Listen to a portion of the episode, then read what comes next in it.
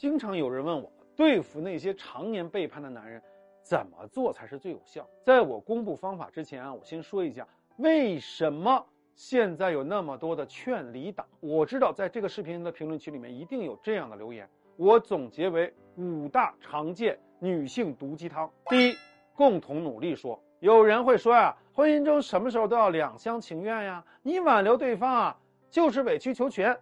第二，跪舔吴用说。你绞尽脑汁的讨好对方，不过就是自欺欺人。人家都没有意愿去付出，你努力个屁呀！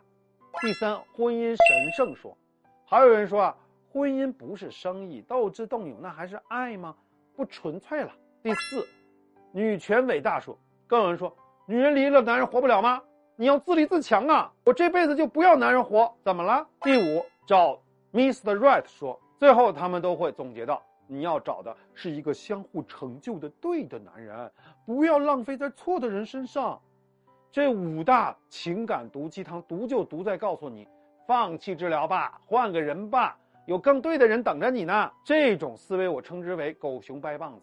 狗熊永远都相信玉米地里面有最完美的玉米等着他，最后他什么都没得到。这样的人就会相信，只要你遇到对的人，你的婚姻就是对的，这才叫自欺欺人。这世界上有什么东西不会变？你把所有的希望寄托在别人是不是对的身上，你觉得这靠谱吗？这才叫真正的女性不独立。你如果不去研究人性，你不了解男人的心理，你去做一个尼姑，放弃婚姻的幸福，或者永远活在童话里面，等着别人为你付出，你却不考虑如何经营，你醒醒吧！人是会变的，心是会变的，而你的智慧也要变。